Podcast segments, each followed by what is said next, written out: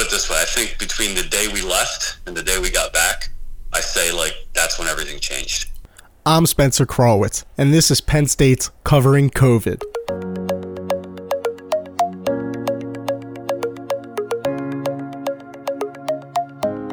The coronavirus has impacted the world in a way like never before.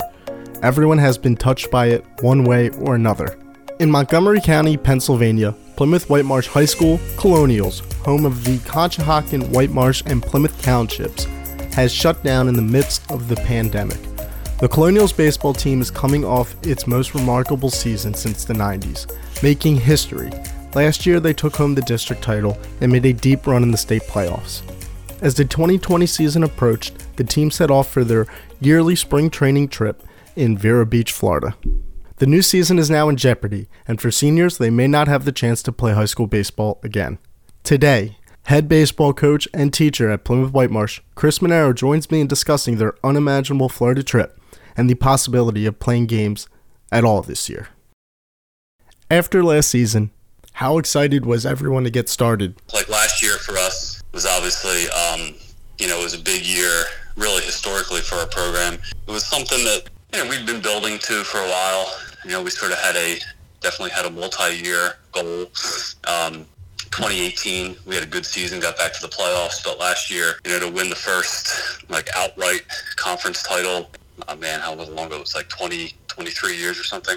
To win our first state playoff game in 25 years, uh, you know, to get to the quarterfinals of the state playoffs, like it was just was a banner year, and we lost. We lost a good piece of our nucleus, a lot of our talent, but we had you know some real key pieces coming back, and I think that you know guys ended last season hungry for more, and I think everybody felt like we have the uh, have the talent to to do that. So it was you know definitely a year of high expectations.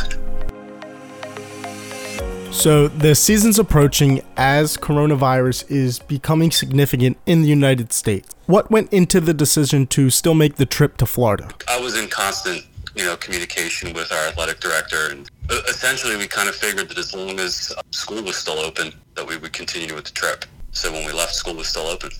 Okay, you get the green light to go. Now what happens? So you know, when we got there, we everything was sort of normal. Uh, airport was a little quieter than usual, for sure, but not completely drastically different than most days. We flew into Orlando, and we had about an hour. It's about an hour and a half drive from Orlando to Vero Beach, and it was it was basically on that hour and a half drive that all the news started breaking. So from the time we landed till the time we actually got to Dodgertown and Vero Beach, school closed. Pennsylvania, the governor came out and like you know issued you know his his school closures and you know Major League Baseball announced they were stopping. You know all that stuff happened over the course of about that 90 minute drive. When we got there, we got handed our schedule. They were still in operation. There were a lot of teams there. Uh, we had our first practice, and then it was after dinner that night that they called us and told us that they had to close the next day. What was the communication process on your end to keep players' parents informed as well? As I always am, in in constant communication with the parents from the from the time we left. You know, even sending emails from the plane, just giving us giving them a status update. You know, as to where we were, what time we were landing, all that stuff. And I think I had emailed them probably when we got there. You know, to let them know we we're all there. Really, I just finished dinner, and that's when I got the call from the guy who was like the director down there. So our players had all just left to go back to their rooms. We had um, think batting cage time in about an hour. So we told them to go unpack and relax or whatever. So of course, when I got that news, I had to kind of get them all back out, and we all met outside again. And that's when I told them. I said, "Let me, you know, give me a minute to email your parents so that I can send, you know, more like a kind of a, a the same message to everybody." So you have 26 players and three coaches with you. What are their reactions, and how's the team feeling? I think what happened at that point was our players were obviously upset about the trip ending, but I think they started to, you know, because you started to hear about colleges like canceling their seasons and everything, and I think that's when, particularly for our seniors, it started to it started to sink in that you know this might just be the first blow that they would be dealt, you know, throughout the spring. Was there any sense of fear? Was anyone scared to be in Florida at the time? I mean, you know how how uh, high school guys will put on a, a good face. So, I, you know, I, I didn't sense a lot of fear out of them. I think that you know we really tried to, to focus on keeping those guys safe and making them feel safe, and you know really giving them constant updates and their parents constant updates. So you know I don't I don't know that any of them really outwardly showed a lot of fear but you know, definitely disappointment. I would say disappointment was was kind of the common theme around uh, around the team.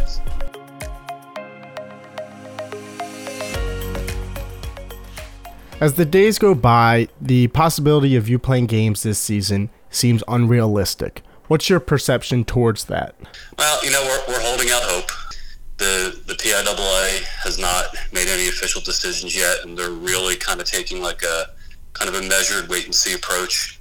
I think that you know if we go back to school, there's there's a hope that we can try to salvage something, and I think it's like I think the idea, of the plan here is to not jump forward too early with anything and, and kind of see how it plays out. And, and you know we have a really like strong, a good group of, of local high school coaches around here who I, who I think will make sure that we try to put something together for these guys, especially for the seniors, you know, in the event that, that we don't get a season.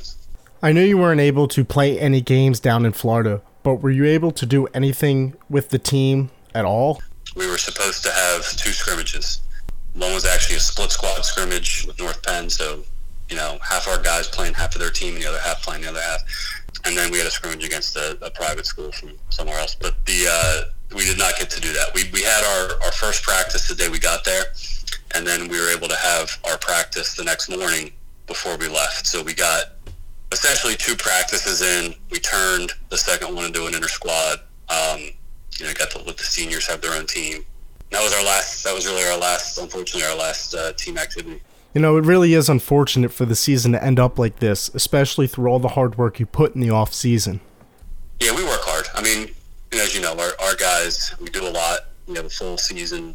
We do a very rigorous three day a week strength conditioning program. We do our indoor workouts starting in January you know, we try to get out on nice days, get out in the field. You know, lot, in addition to all that stuff, a lot of guys are doing things on their own. Some of our multi-sport guys are trying to balance, you know, both things. And so there's a lot of work, and that's just on the field work. I mean, that's not even accounting for, you know, the organizational work, you know, particularly that I'm doing behind the scenes, you know, our, with our some of our parents and our fundraising efforts. Like, there's so much that, that goes into preparing for the season. You're doing, you're doing, you're doing everything for about six months to prepare for those three months. Specifically for the seniors, is there any talks with the athletic director or the PIAA about possible eligibility for next season? And how does that impact players trying to find a spot on a college roster? Uh, you know, the it's, it's going on. Obviously, everything kind of goes from top to bottom, and it's interesting because the NCAA, you know, just I think this week officially declared that everybody would have the year of eligibility back. So they're going to be in a little bit of an interesting situation because they have, you know, they'll have guys who potentially were seniors be able to come back next year if they decide to, which is going to be tough for all the recruitments that, you know, all the recruits that they had coming in this year. So, you know, a lot of these college teams are going to be faced with sort of an interesting predicament in terms of scholarship money, roster availability. I, I'm going to guess that most of those college players will probably end up graduating and, and leaving to get on with their with their lives. But there will definitely be a handful that, that want to come back for that extra year. It, so it hurts high school players, I think, in that respect, because maybe guys who are seniors right now who are planning to go and play in college next year, they might find fewer available positions.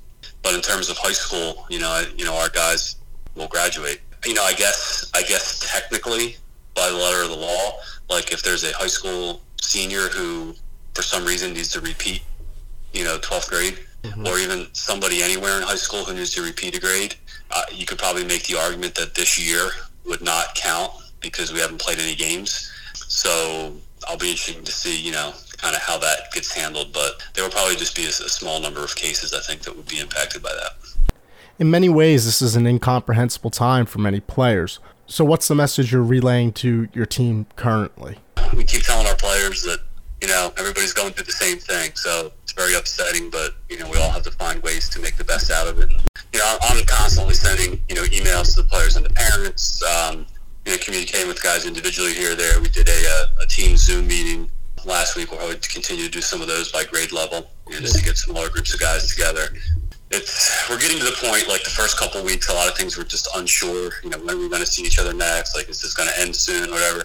But I think now everyone knows that they're in it for the long haul. So it's just a matter of you know a lot of those guys just doing things on their own to stay in shape. You know, just us sharing whatever information we get and doing things to keep their spirits up. The resilience of Plymouth White Marsh's baseball team is one that should be echoed throughout society. Their story is just one of thousands impacted by COVID 19. We wish them the best of luck moving forward as the pandemic ensues. With the Olympics postponed to July 2021, thousands of athletes put their gold medal dreams on hold. We'll hear from one of them next time on Penn State's Covering COVID.